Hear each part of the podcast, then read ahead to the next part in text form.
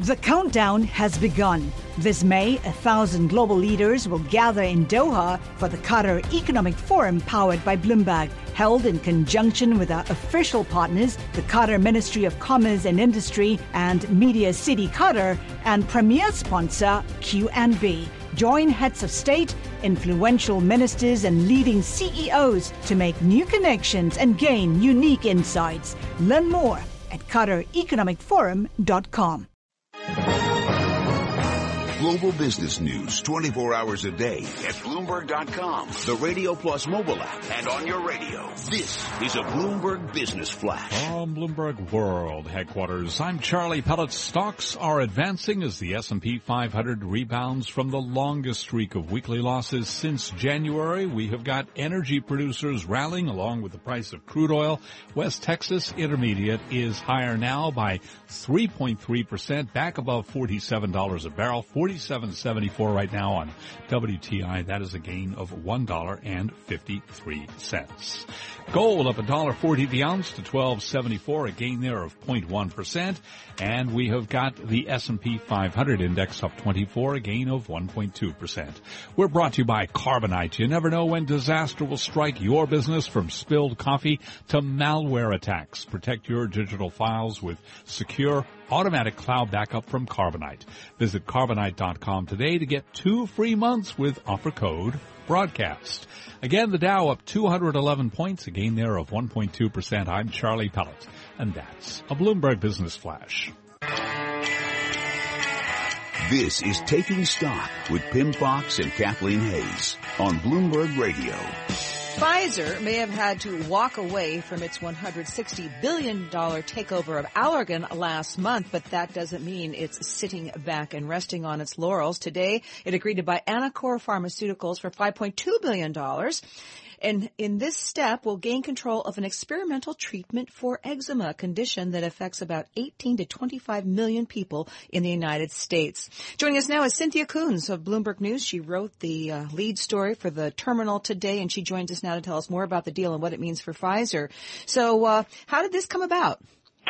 Well, it as far as I understand, this deal only took about a month to come together, and Pfizer can move quickly when they want to. Clearly, they have a lot of cash, um, and they're using cash they have within the U.S. Um, for this deal. So basically, ever since the Allergan deal came apart, they've been saying, Ian Read's been saying, the CEO of Pfizer, that he's after going after late stage assets assets that are going to bring revenue quicker instead of early stage, say, scientific geared companies that are developing drugs, but there still might be years to prove whether or not they work.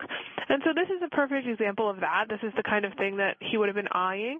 And they moved quickly so that they didn't end up in a competitive bidding process, which makes a lot of sense for them.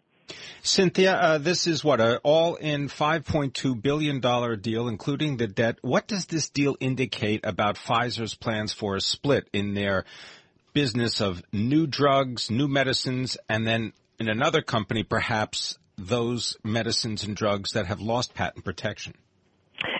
If it looks now like they're closer than ever to going down the road of a split.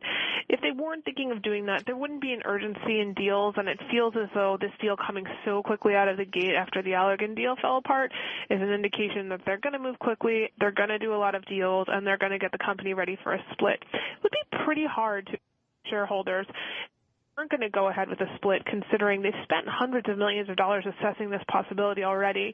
But of course, they're going to take certain things into consideration, and one of those is the tax implications of a split. And one of the arguments that they've made is that their competitors in the space of branded pharmaceuticals, a lot of them are domiciled overseas, and obviously Pfizer wasn't able to go ahead with that plan. So they're going to look at things like that when they decide whether or not a split is viable. But doing a deal like this just indicates that they're trying to bulk up the innovative side of the business so that they have the pipeline and the approvals coming down the track, ticking over in the next couple years to be a competitive company on their own as an independent, innovative company. Eczema, toenail fungus, how how how important are these to Pfizer? How big are these markets potentially?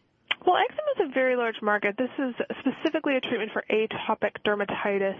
And if it's improved, this is a very competitive segment, but if it's approved, it's going to be for the mild to moderate category, which is pretty niche, and that's where, where Pfizer could make a mark with it. Of course, they're going to have to prove to dermatologists that this is the drug they need to use for this. They're obviously using other things right now, and so this isn't this is kind of going to be carving out a new a new category there. And so to some extent, some analysts have said, look, it's probably more like a one to two billion dollar in sales kind of target for this drug rather than two plus billion. But Pfizer's a really strong company. They have a long history of trying out new drugs, and they can do this. They can just they just have to convince dermatologists that this has got to be the kind of standard of care for a new patient population. Thank you very much. Cynthia Koons, a Bloomberg healthcare reporter, telling us about Pfizer and their acquisition of Anacor. Shares of Pfizer up about half a percent today. They're up about 3% so far this year, and it pays a dividend of 3.6 percent. All right, let's turn our attention now to the energy markets with energy prices moving higher right now. The uh, benchmark West Texas Intermediate contract, taking a look at the month forward, is up more than three and a quarter percent. Here to tell us more, John Kilduff, founding partner of Again Capital. Uh, John, always a pleasure. Um, I wonder if you could comment on the report that Goldman Sachs has said that the global glut of crude has turned into a deficit. Do you buy that? Um, they're a little ahead of me uh, on that uh, conclusion, Pimm. Uh, always good to speak with you as well, by the way. Um, I don't. Uh, the numbers don't quite add up that much. I think there was a little overshoot in terms of how much uh, Nigerian oil production has been lost over the past uh, couple of weeks here. Now, the Nigerian oil minister was on the wires today saying that they they're pumping 1.4 million. And I have to say, it's not very precious oil either. This oil was sitting on tankers better part of this past year, looking for a place to sell into. So, you know, it, it has spiked the market, but uh, you have to take a hard look as to how valuable this oil really is. So you have uh, long been arguing that the bottom in oil had not been actually established. Do you still feel that way? We've been traded in the mid 40 bucks a barrel for some time now in West Texas Intermediate. Yeah, I mean, we're obviously, you know, a good ways away from where we were in terms of the bottom at this point. But um, when you when you look at these, we've strung together some significant supply disruption events that were outliers. So the Kuwaiti oil workers strike, this tar sands fire, uh, this situation with Nigeria, and um, you know I think part of what's propping prices up a bit is is a strong demand outlook that I don't see necessarily playing out, particularly as it relates to the uh, energy intense Asian economies led by China. The data just keeps being poor every time one of these countries like Japan, South Korea, or the Chinese report. So I, I think the demand side of this equation is not going to hold up. And then if the supply situation proves to be transitory through some of these instances that we're going through, uh, we'll be back in the soup again pretty easy. Can you uh, can you make any comment on any production outages that may exist in places like Canada, but also across the ocean in Libya? Well, the Libyan situation is very interesting. It keeps evolving. I think the deal that Senate Secretary Kerry announced today is a big step, and actually there is going to be a loading now again uh, to a cargo in East Libya. So they that is a, a switch that's just ready to be flipped. Now the two sides there have been fighting, you know, intensely with each other, denying the export export of oil there. But if that ramps up, which it easily could, uh, that's going to be another factor for this uh, market. Now, that the one supportive outage, Pimm, is down in Venezuela because they are on on the precipice of an economic implosion there. Schlumberger is pulling out, so we, we could in fact lose their oil, and that that could be uh, a bit of a game changer for the market more than anything else. Has China's economy and the slowdown there been completely priced into the market now, the oil market? No, I don't believe it has actually. Uh, as a matter of fact, you know, we know that uh, they're they're scrambling to try to prop up as much growth as they can right now, uh, and they haven't even started, um, you know, rationalizing their steel industry. The other thing too is that a lot of the quote unquote demand growth we've seen out of China has really gone into stockpiling and B to supply uh, these teapot refiners. They're actually making 150% of their refined product uh, capacity. They have been exporting record amounts of diesel fuel, which has contributed to a glut there. So I think that there's a lot of dynamics there that I don't think have been priced into the market uh, on the bear side of the equation. John, of course, you've taken note of Sandridge Energy and its uh, filing for bankruptcy protection. Are we going to see more of these bankruptcies in the United States? We've had quite a few now, and Sandridge is obviously pretty notable. Uh, but yes, I do. I think that there's still more to come, and um, I'm still waiting for some deals to be struck here because I know that the rich. I keep saying during this whole thing, the rich are going to get richer, Pimm, um, and that there's some good values. The one thing we can take heart in as Americans and consumers is that these assets will obviously through the bankruptcy process will be repriced. So it's not like they're going to poof vanish into thin air to be lost forever. The infrastructure and all that's still there. It's just that now hopefully they, these new companies that emerge will be able to produce oil at new lower prices, which should be good for everybody. Hmm. Are you surprised that uh, Goldman Sachs was surprised by the sudden oil market turn and the glut uh, vanishing?